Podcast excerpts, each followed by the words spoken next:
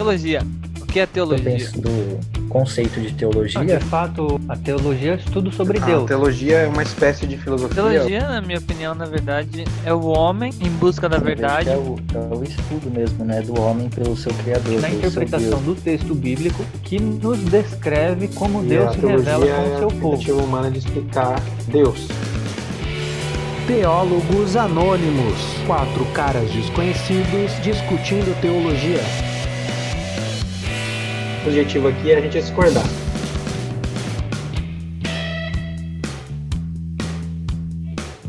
É isso aí, galera. Tá começando o segundo episódio do podcast Teólogos Anônimos, o podcast dos quatro desconhecidos discutindo teologia.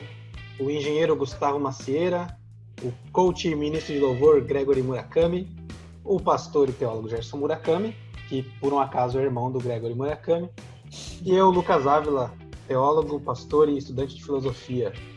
É isso aí, galera. Bom, no primeiro episódio a gente comentou um pouquinho sobre, na verdade a gente discutiu um pouquinho sobre o que é teologia e discordamos em alguns pontos e concordamos em outros. Então, se você quiser ouvir aí o primeiro episódio, vamos colocar o link aqui no- na descrição deste episódio, na descrição do podcast e também do vídeo do YouTube, se você estiver acompanhando pelo YouTube. Queria convidar vocês também para seguir a gente lá no Instagram, arroba Teólogos Anônimos, e também no Facebook, Teólogos Anônimos, no Facebook também. Se você quiser participar, mandar uma pergunta ou mandar uma mensagem, você pode mandar lá pelo Instagram, pelo Facebook, ou até mesmo uma mensagem de voz lá pelo site do Anchor, que é um dos lugares que nosso podcast está hospedado. Lá dá para você gravar um áudio pra gente. Grava uma perguntinha lá que quem sabe a gente faz um podcast só com a sua pergunta. E o tema do episódio de hoje é fé em tempos de crise. Para você que está ouvindo esse podcast em outra época da vida, que não seja 2020, nós estamos vivendo no meio de uma pandemia mundial do coronavírus. Então, vamos conversar um pouco no meio desse desse caos que o mundo inteiro está vivendo sobre fé em tempos como este, em tempos é, difíceis, em tempos sombrios. E nesses tempos de crise acontece que muita gente acaba lembrando daquele velho problema do mal, né, o paradoxo, né? Se Deus é bom, é, se Deus é onisciente, se Deus é totalmente bondoso, totalmente poderoso, como é que ele deixa ou como é que ele possibilita ou permite que o mal exista? E vamos também conversar um pouquinho sobre o que significa ter fé nesses tempos de crise. O que, que a fé faz? O que, que a fé pensa? Que tipo de coisas ela acredita ou espera?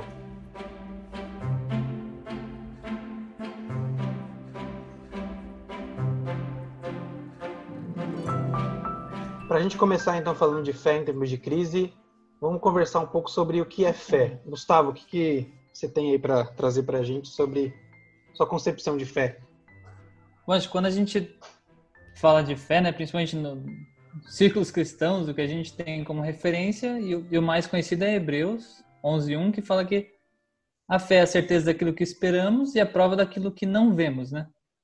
Mas ainda assim, acho que ainda gera muita confusão, né? Quando a gente pensa sobre esse tema, o que é fé, por exemplo, no momento de crise? Ou o que significa ter fé num momento como esse?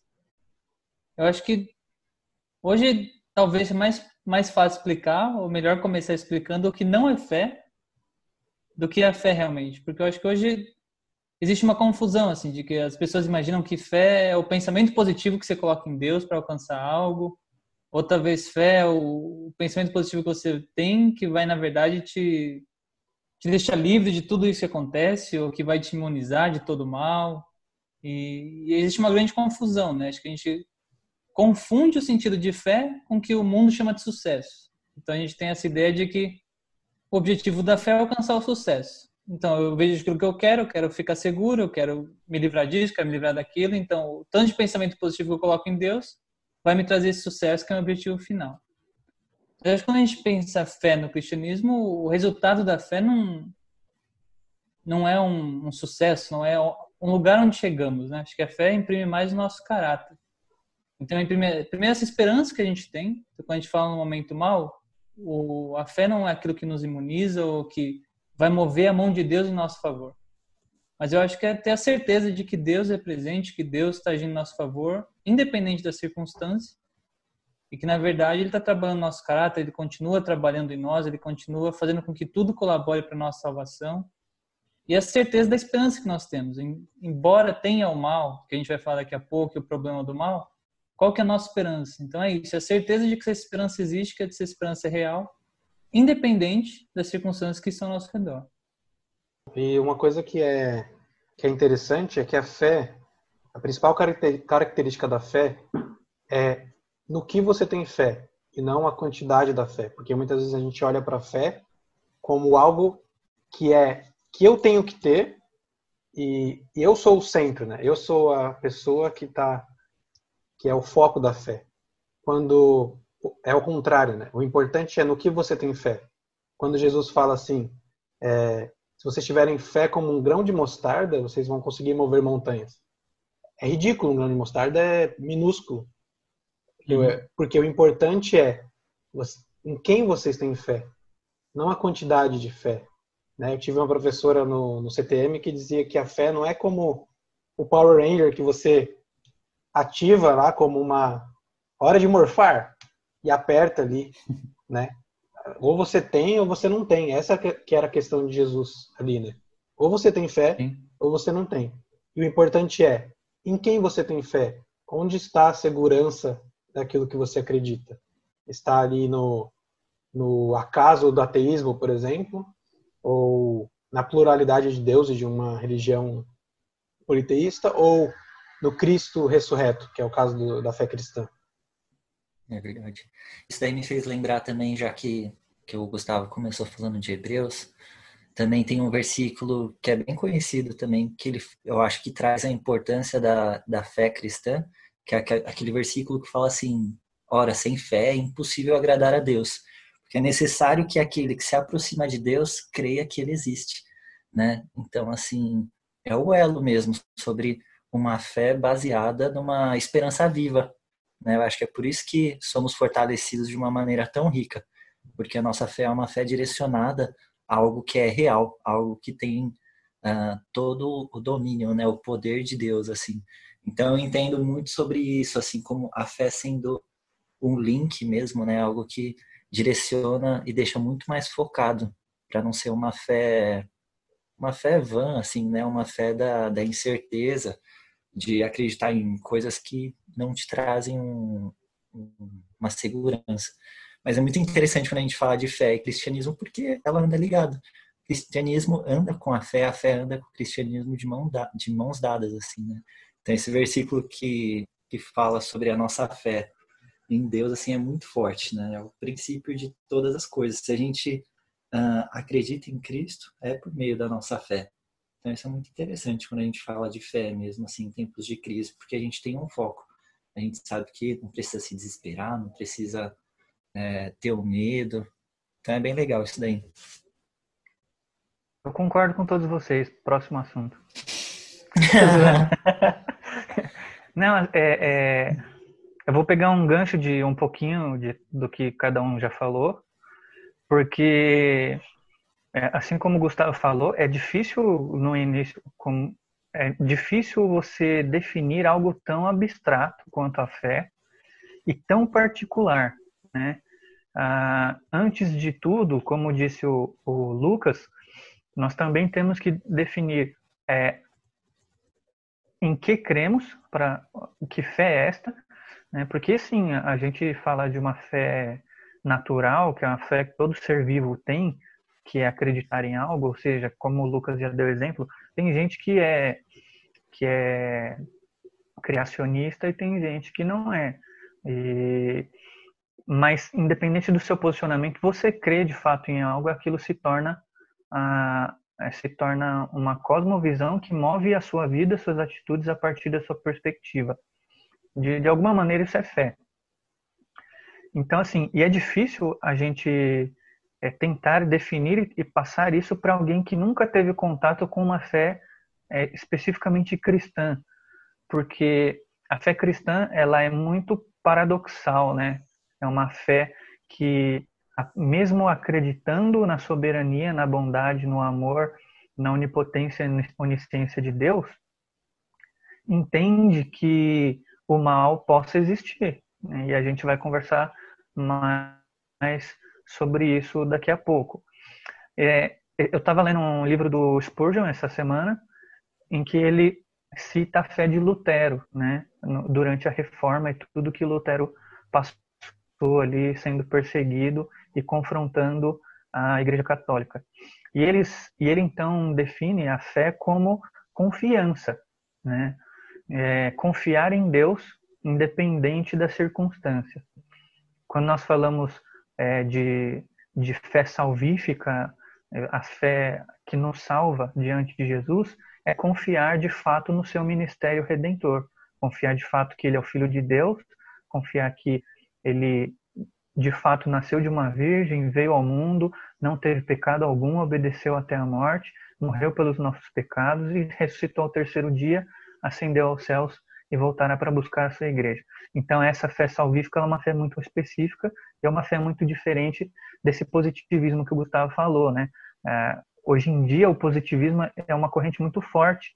É, a, a galera pouco fala em Deus, nunca fala em Jesus mas acredita que a partir da sua força de vontade, dos seus pensamentos positivos, vai acontecer o que ela quer. E ela acha que isso é fé. Quando não, isso é positivismo, puramente positivismo. Ah, quando nós falamos que a fé de fato confiar em Jesus, ah, o Spurgeon diz que confiar no seu ministério, em quem ele é, em tudo que é, ele nos ensinou, confiar na sua palavra e confiar é, é, no ministério apostólico também, que foram aqueles levantados por ele, comissionados por ele, para testemunhar do seu, do, dos seus feitos. Então, para nós que somos cristãos, isso de fato é fé, é confiar. Ah, nós é, temos inúmeros autores aí que falam sobre é, fé, autores é, cristãos, é, teólogos e tudo mais, e todos eles sempre trazem aquela ideia de que confiar em Deus é você apostar em algo que você é, que você sabe que vai dar certo mesmo não sendo é, nítido que vai dar certo, né? Alguns vão dizer que é um passo no escuro, né? O Calbart dizia isso. É um passo no escuro, você fechar os olhos e seguir um caminho que você sabe que vai dar certo não porque você está vendo, mas porque você acredita naquele que está te guiando. Ou seja, é, mais uma vez, o Spurgeon resume a ideia de ter fé em confiar em Jesus, confiar em Deus. É interessante esse, esse versículo que o, que o, o texto que o Gustavo citou do, dos heróis da fé, que logo depois vem aquela lista dos heróis da fé que nós conhecemos, vários entre eles, é, é, profetas e tudo mais, mas no versículo 38 o, do, do capítulo 11 de Hebreus diz: Dos quais o mundo não era digno, errantes pelo pelos desertos e montes e pelas covas e cavernas da terra. Todos estes, tendo tido testemunho pela fé, não alcançaram a promessa. É interessante que todos eles acreditaram até o fim, mas eles não acreditaram pelo resultado da promessa. Eles acreditaram porque Deus é Deus quem estava falando. E eu acho que a fé cristã, diferente de, da, do positivismo, ela é acreditar em Deus mesmo que as coisas não aconteçam. É exatamente isso, né? Não é, não é tipo assim, você achar, ou você ter fé suficiente ou pensar positivo suficiente para Deus te levar onde você quer. É. Mas nesse caminho você saber que Deus está te guiando nesse caminho, independente de onde, onde você vai chegar, onde você vai parar, mas em quem está te guiando. Acho que esse é o, esse é o objetivo da fé. A fé é possível para todos, pois para todos é igualmente impossível. A fé é, para todos, o mesmo salto no vazio. Karl Barth. Uma coisa também assim que me lembrou foi de uma frase que eu ouvi que falava assim que confiar em Deus, ter fé, tem que ser 100%. Se você tem 99% só, isso não é fé. Isso não é confiança. Agora, quando você confia em Deus 100%, você coloca toda a sua esperança, isso é fé. Agora, enquanto você tiver 1% segurando a possibilidade de, de dar errado, ou de que Deus não está com você, então isso daí, toda a sua, sua convicção, ela cai por água abaixo. Confiança em Deus e fé tem que ser 100%. Eu sempre me lembro do pai que chegou para Jesus, né, pedindo para que ele curasse seu filho, e Jesus pergunta se ele crê. E ele diz assim: Eu creio, ajuda-me a vencer a minha incredulidade. Ele diz: Eu creio, mas ajuda, me ajuda a vencer a minha falta de fé. Uhum. É, é aquilo que eu estava dizendo no começo do, do grão de mostarda. O, o, importante é em quem você tem fé, não a quantidade de fé. Por isso que eu acho que, que talvez não seja 100%, porque você acaba oprimindo a pessoa que tem dúvida nesse sentido. E eu duvido uhum. que aqui nenhum, nenhum de nós quatro não tenha dúvida. Assim. Eu acredito a dúvida, eu acho que dúvida. A, é, a dúvida, na verdade, não é a ausência de fé, eu acho, né? Pelo contrário, até na dúvida é, é você ter fé sabendo que Deus vai te guiar para essas dúvidas, por, uhum. Por, por, essas questões, sabendo que Deus está te conduzindo, Deus está presente mesmo na dúvida, né? Deus faz presente com você. E é, até nesse caso também, Luca, eu imagino assim que naquela época uh, eles não tinham a revelação completa que a gente tem hoje, assim, né? Claro, da Bíblia.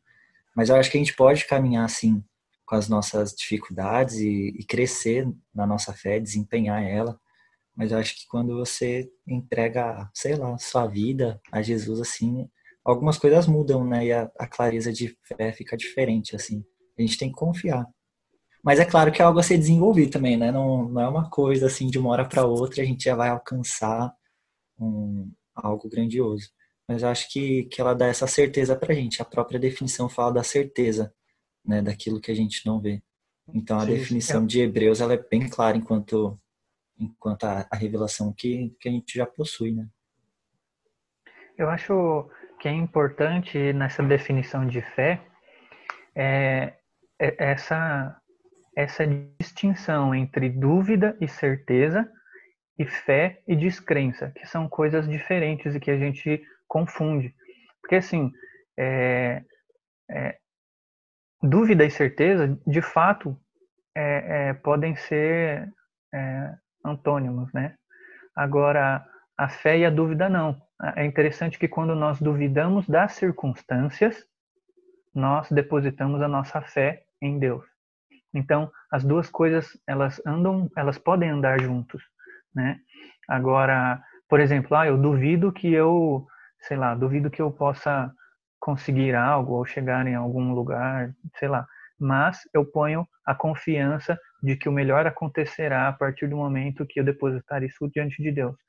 Eu acho que é, é, é estranho é, para a maioria das pessoas, porque a gente tem ligado muito fé à certeza. Tipo, ah, é, eu quero que aconteça alguma coisa, então eu tenho fé que vai acontecer. Não, não tem que acontecer só porque você quer.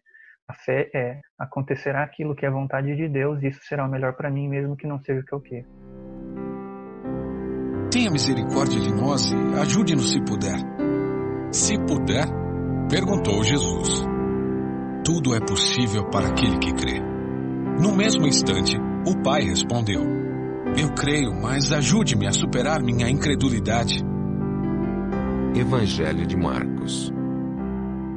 É, uma coisa que eu queria falar, até sobre o que o Gerson falou da cosmovisão, né? É, é bem isso mesmo, né? A fé é, o, é a crença da pessoa que vai moldar tudo que ela vive. Né? Como ela vai enfrentar o trabalho, como ela vai enfrentar os estudos, como ela vai enfrentar é, as relações humanas e, nesse caso desse episódio, como ela vai enfrentar é, as suas crises. Né? Bom, a gente falou aqui um pouquinho de definir um pouquinho o que é fé, mas vamos entrar mais no, no problema aí do sofrimento, da crise. Como é que a fé cristã se relaciona com, com estes tempos, é, quais são as respostas, né? porque o problema do mal, na verdade, ele surge ali com o filósofo Epicuro, né? antes do antes de Cristo. Inclusive é uma coisa muito importante a se se levantar sobre isso. Quando ele levanta esse problema ali, tipo, se Deus é mesmo é, todo poderoso, amoroso, bondoso, onisciente, sabe de todas as coisas, por que, que ele permite o mal? Quando ele fez esse, esse, ele criou esse problema, é, ele não conhecia a fé cristã, né? Porque, já começando talvez uma resposta, Cristo é a resposta da fé cristã para o problema do mal, né? Quando a gente fala de fé também, a gente está falando, igual o Gersinho falou na definição dele de fé, assim, você na verdade tem um conjunto de valores e uma cosmovisão, né? Então, a fé cristã acho que não é uma fé cega, existe uma razão.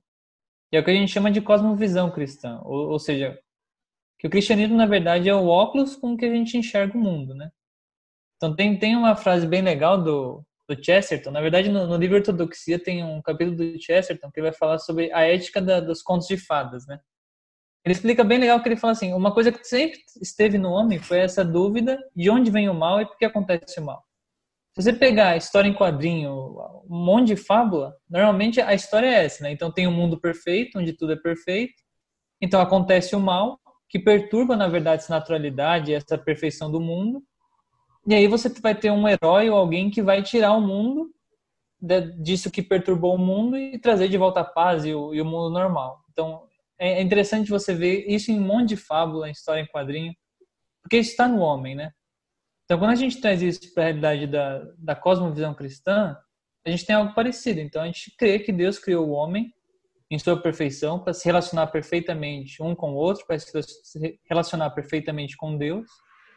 Então, a gente vê o mal no mundo, que na cosmovisão cristã é a entrada do pecado no mundo através do homem, a partir do homem que o homem vira as costas para Deus e fala: olha, não preciso mais me relacionar com Deus, eu posso ter as minhas próprias conclusões, eu posso viver com as minhas próprias pernas, eu não dependo de Deus.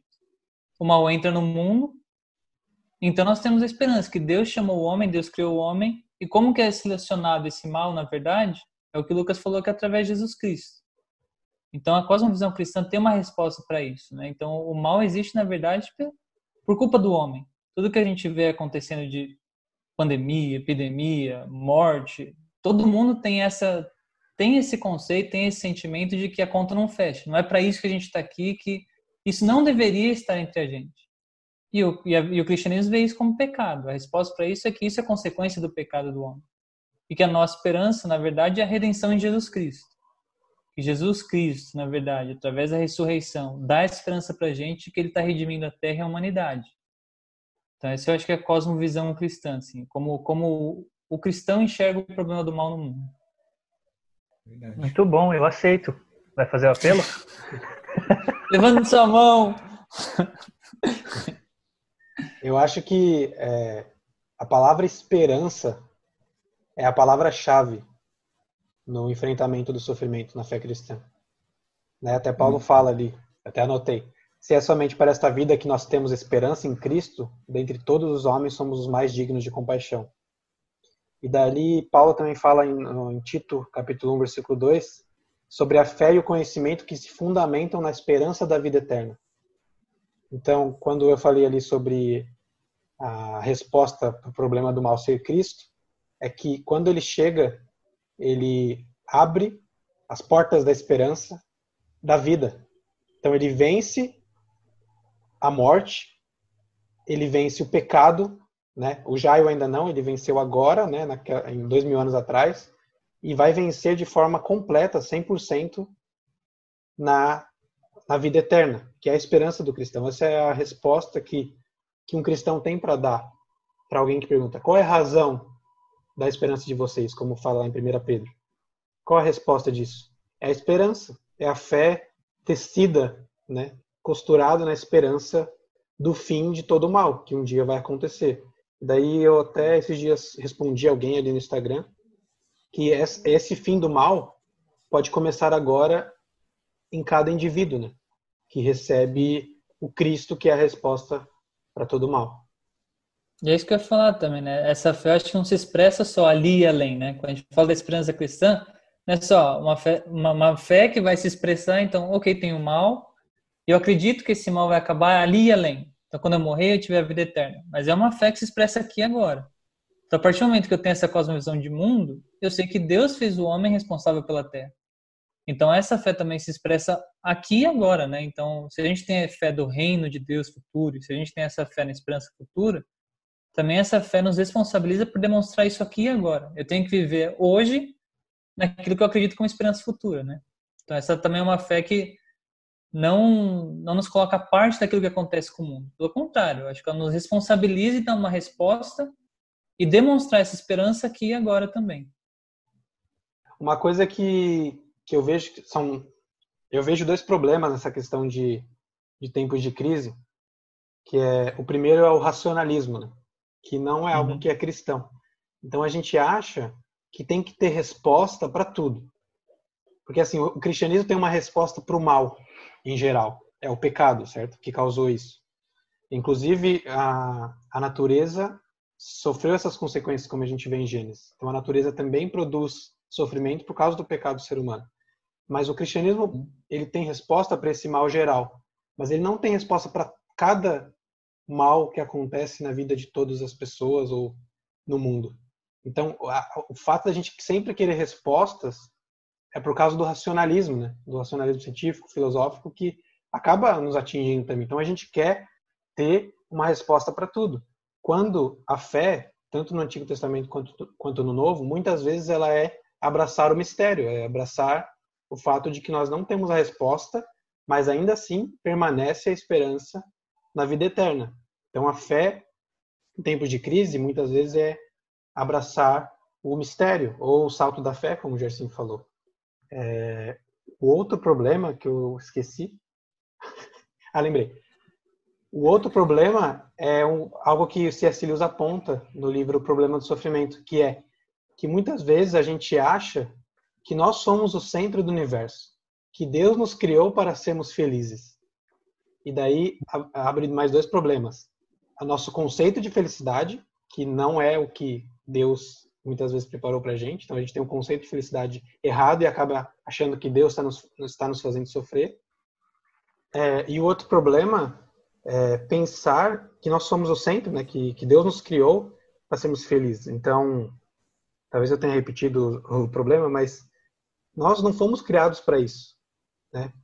Para é, a nossa felicidade. Nós somos criados para amar a Deus, para nos relacionarmos com Ele, para adorar a Ele. E quando nós, é, essa é a concepção bíblica, né? E quando nós fazemos isso, é que de fato nós somos felizes, mesmo que momentos de tristezas aconteçam ou crises aconteçam. Acho que até o C.C. mesmo que fala, né? Não, não coloque a sua felicidade em algo que não que não está nas suas mãos, na verdade, né? Ou em algo que você possa, que você pode perder, na verdade, né? Você não tem o controle. Eu acho que é isso que a gente confunde muito, né? A gente coloca a nossa felicidade em algo a gente acredita que o resultado da nossa fé vai ser obter algo, aquilo em excesso que vai fazer a gente feliz. Então acho que tá, tá exatamente aí a confusão da gente já misturar felicidade e fé, né? É verdade. do primeiro pro- problema, eu acho que é isso mesmo. Igual, acho que a fé cristã não, não procura ter resposta para tudo mesmo. Acho que eu demonstrar minha fé num momento como esse não é eu achar as respostas para isso. Mas talvez eu, a minha fé é, é demonstrada em- através de ação. Igual eu falei, é uma fé que não só ali além, mas que se faz presente aqui e agora. Então, eu, eu também não sei a resposta, mas eu sofro igual as pessoas que não têm fé ou não, não professam uma fé sofrem. Eu choro com essas pessoas, eu tenho as mesmas dores que elas, e eu decido abraçar de alguma forma, decido fazer algo que na verdade me move em relação a, a todas as pessoas e que ajude e auxilie todas as pessoas para a esperança que a gente tem, né? Então a fé nem sempre vai, vai se refletir em forma de resposta para o problema, mas em choro, em abraço, em, em viver comunidade até com essas pessoas, né? É, o N.T. Wright escreveu um texto sobre essa crise específica da, da pandemia e ele disse que talvez seja uma hora não de procurar respostas, mas de é, praticar a disciplina do lamento ou da lamentação, né? Sim, Porque às vezes a gente faz orações e a gente é, entende que a oração é sinônimo de pedido, né? E até se a gente lê, por exemplo, o Salmo 23, é uma oração que não é não são pedidos, são afirmações, talvez até para o próprio coração do salmista, sobre quem Deus é. Então, nessas horas, talvez a gente precise chorar um pouco, lamentar um pouco, questionar menos Deus, né? É, e lembrar de quem Deus é, mesmo nesse momento, como eu estou falando desde o começo. O importante é em quem você tem fé, né? Que Deus que você crê.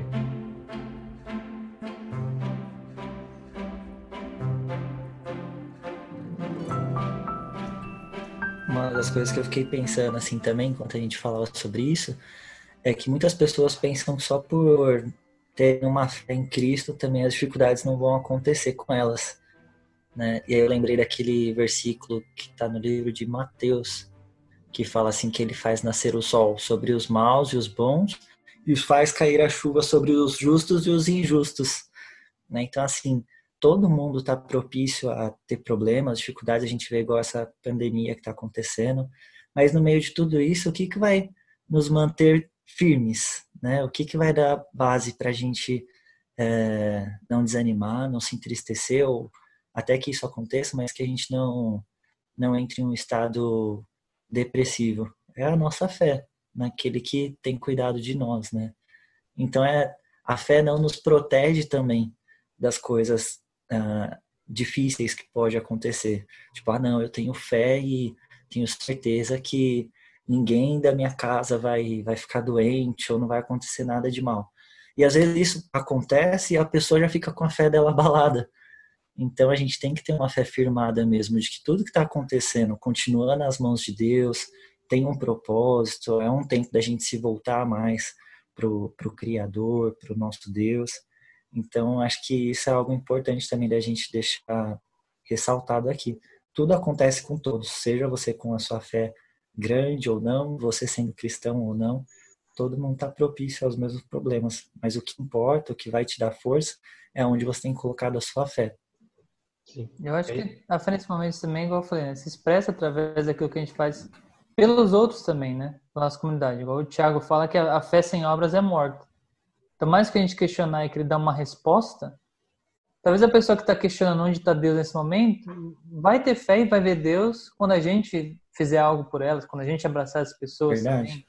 A fé nesse momento, eu acho que pode ser comunicada dessa forma também, através de ações, né?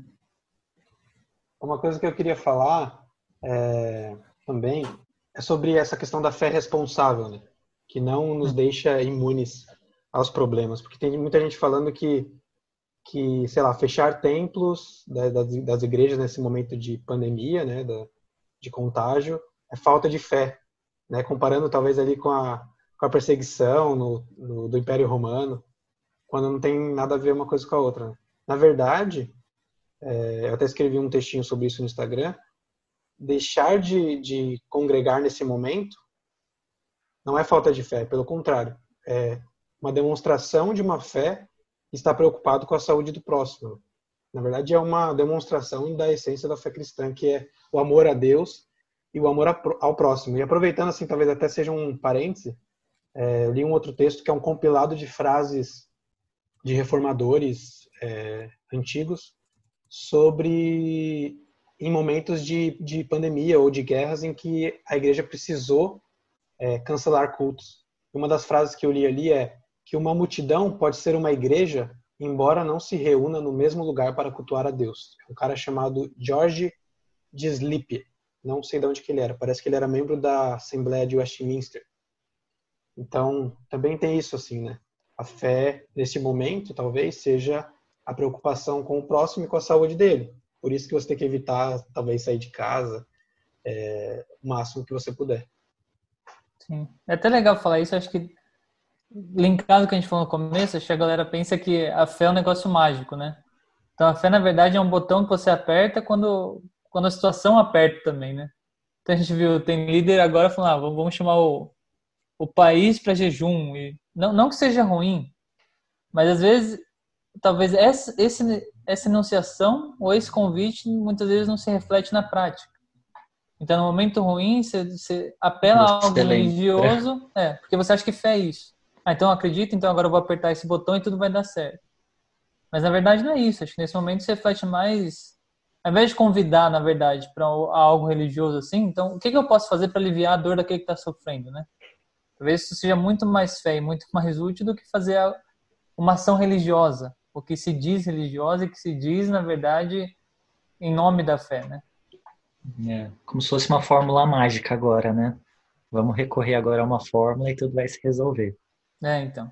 Pelo contrário, a fé tem que expressar de forma responsável, igual o Lucas falou. Então, quais são as ações, na verdade, que eu posso fazer?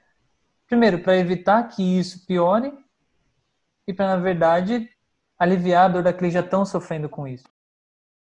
Eu acho que, assim, nós temos muitos exemplos, antes de tudo, na história é, da humanidade, nós temos vários exemplos de momentos críticos quanto estes, talvez por motivos diferentes, talvez por outras epidemias ou guerras ou qualquer coisa do tipo.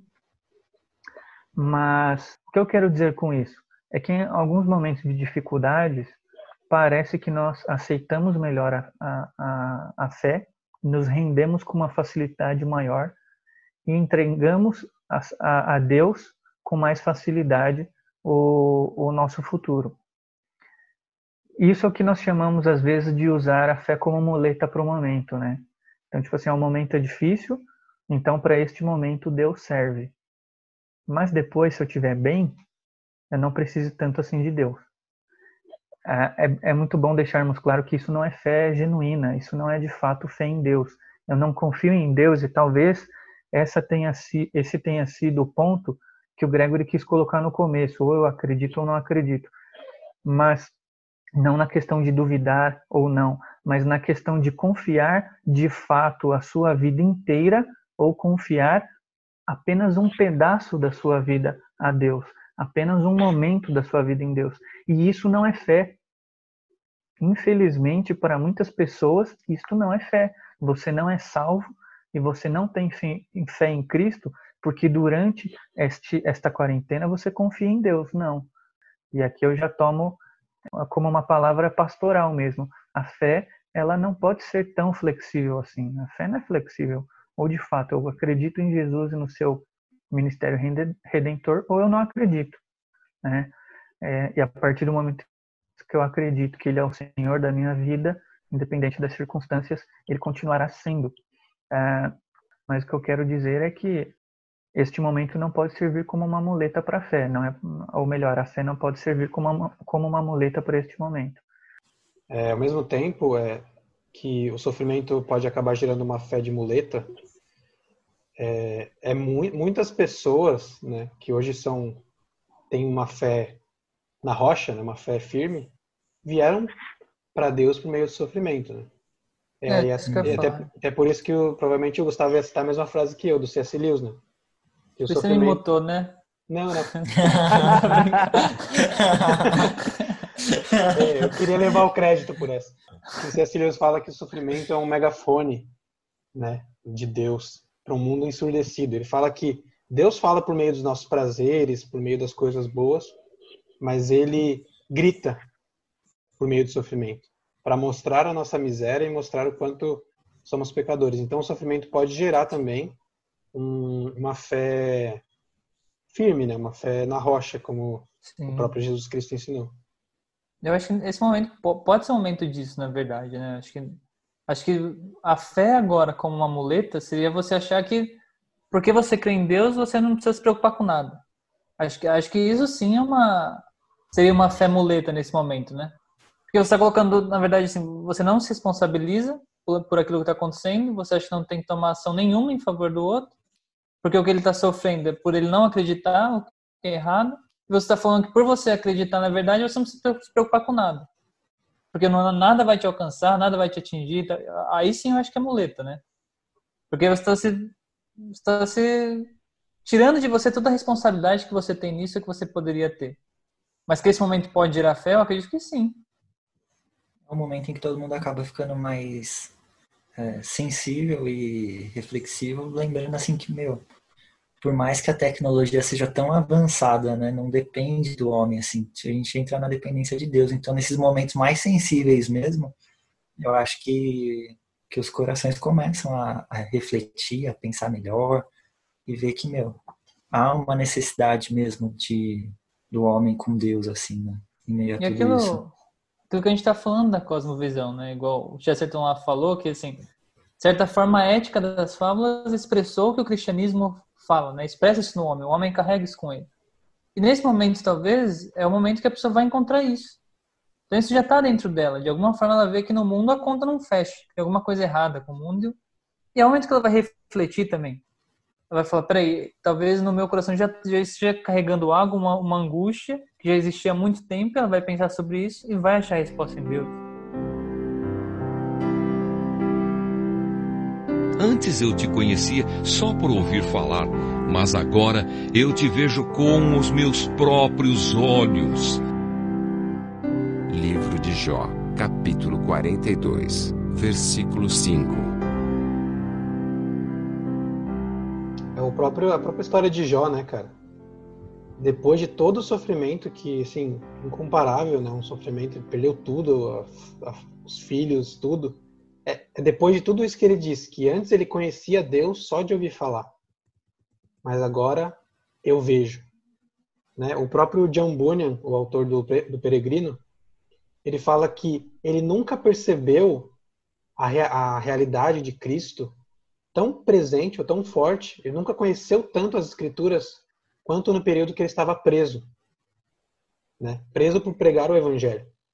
Ele diz que foi ali que ele teve uma experiência é, completa e profunda com e real com, com Jesus. Assim, você citou Jó e eu lembrei né, daquele versículo que fala assim, eu sei, tipo, diante de toda a dificuldade né, que ele passou, eu sei que o meu Redentor vive e por fim se levantará sobre a terra. Então, assim, isso é uma fé, né? A gente fala da fé de Jó porque, olha, esse aí, ele tinha uma fé muito firme mesmo, quem ele conhecia, né? Quem ele cria. E até a palavra que ele usa, né? Eu, eu creio que o meu Redentor viveu aquele, aquele é. que redime, né? Ele não tá falando ah, aquele que vai me dar vitória, aquilo que vai trazer tudo de volta que eu perdi. Ele fala, não, aquele que tá me redimindo, aquele que, de certa forma, faz o mundo convergir nele e que tudo faz colaborar para a salvação do homem. Então é essa palavra mesmo, acho que isso expressa a fé, né? Por fim, essa expressão, essa expressão de Jó tem muito a ver com o diálogo dele com Deus, né?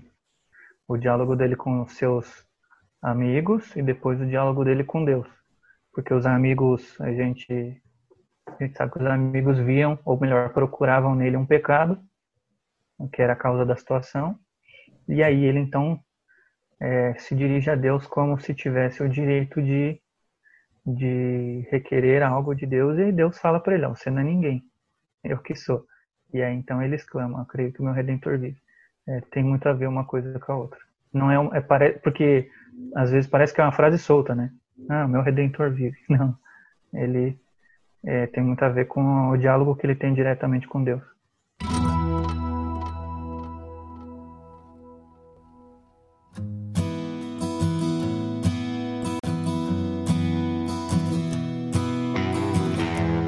Bom, pessoal, chegamos àquele momento que vamos indicar aqui um pouquinho de literatura. É, e nesse momento aqui tá vai ser relacionado com o nosso tema de sofrimento, fé em tempos de crise. Eu queria começar é, indicando, e hoje eu vou indicar dois livros de filosofia, né, mas está linkado à teologia, como a gente disse. O primeiro é mais complicado, então se você já estudou um pouquinho de lógica, aí dá para ler esse livro.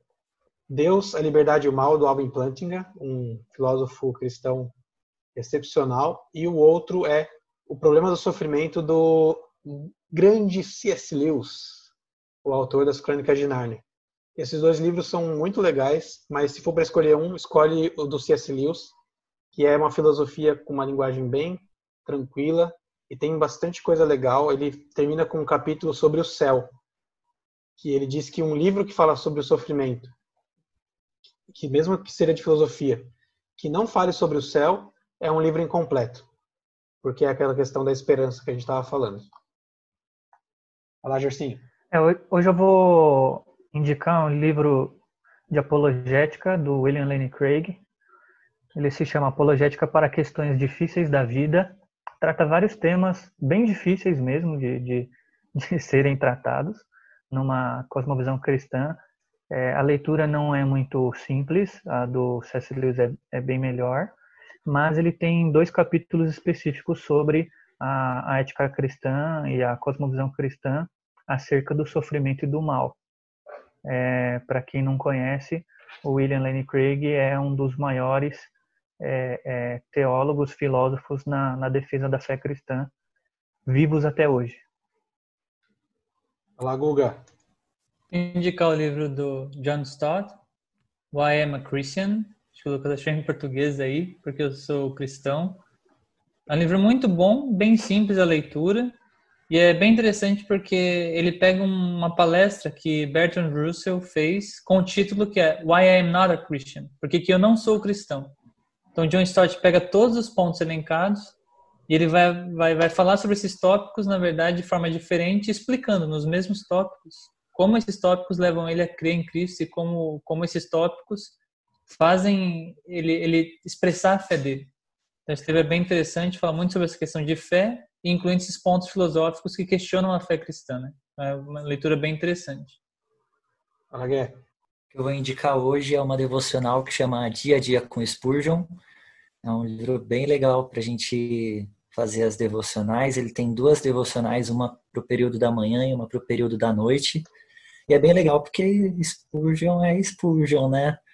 É, considerado aí o príncipe dos pregadores no século XIX, e é legal porque essa devocional aborda temas como eleição, santificação, intimidade com Cristo, vida de oração, perseverança nas provações. Então é bem legal porque dá um, um alimento muito bom para nossa fé. É isso aí, alimento galera. bom? Tinha que ser café e janta, então. café e janta. É, isso aí, galera. É, a gente vai colocar o link para esses livros aqui na descrição do podcast do vídeo do YouTube. E para terminar esse momento de indicação, queria indicar um livro aqui que o Gersinho me indicou, é Bíblia Sagrada. Esse é bom, esse é o melhor de todos. Esse é o melhor de todos. Esse aí tu vai... quem, quem escreveu esse aí. Esse aí tu vai gostar de capa a capa, como diz o ditado. Bom, e para terminar esse episódio, é, a gente falou aqui sobre então uma fé que precisa é, ter em mente em quem ela crê, ou no que ela crê, em que Deus ela crê, porque isso vai determinar a sua posição diante do sofrimento. Nós falamos sobre uma fé responsável, que é preocupada com, com o próximo, com a saúde do próximo. Nós falamos de uma fé que é tecida na esperança, na esperança da vida eterna, na esperança de que um dia a vitória de Cristo lá na cruz sobre o pecado e sobre a morte, ela vai ser efetivada, completa, um dia, quando ele voltar, voltar para redimir, para buscar a, a sua igreja. Então, esperança talvez seja a palavra-chave, pelo menos na minha opinião, para para definir o que, que é a fé em tempos de crise. É uma fé que tem esperança. E se alguém de vocês, algum de vocês quiser também resumir uma palavra aí, bora lá. A fé para mim ela tá muito ligada à confiança. É, é que a gente falou, é, não é o pensamento positivo, não é um caminho, uma estrada que te levar para o sucesso, mas essa confiança depositada em Deus, que Ele está com você, Ele está fazendo com que tudo colabore para a sua redenção, independente das circunstâncias. Muito bom, eu concordo com todos eles. E eu gostaria de te dizer: se agarra, se agarra a Jesus, Ele é o autor da nossa fé, da nossa salvação, da nossa vida, e não há nada mais importante do que estar com Ele por toda a eternidade. Então é concordando dessa vez que a gente termina o segundo episódio do podcast Teólogos Anônimos. É isso aí, galera. Até a próxima e fica de olho aí que não sei com que frequência, mas a gente vai tentar postar bastante episódio aí daqui pra frente. Um abraço, galera. Até a próxima. Beijo, tchau. Beijo, mãe.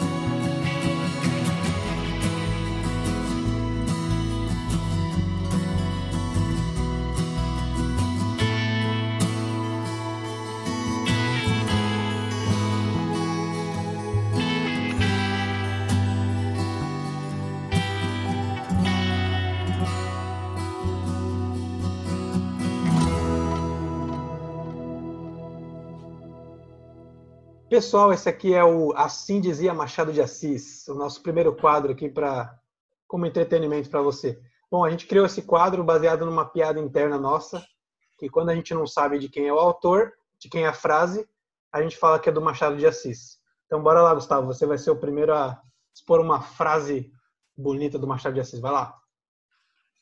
Botas. As botas apertadas são uma das maiores aventuras da Terra. Porque, fazendo doer os pés, dão aso ao prazer de as descalçar. Machado de Assis.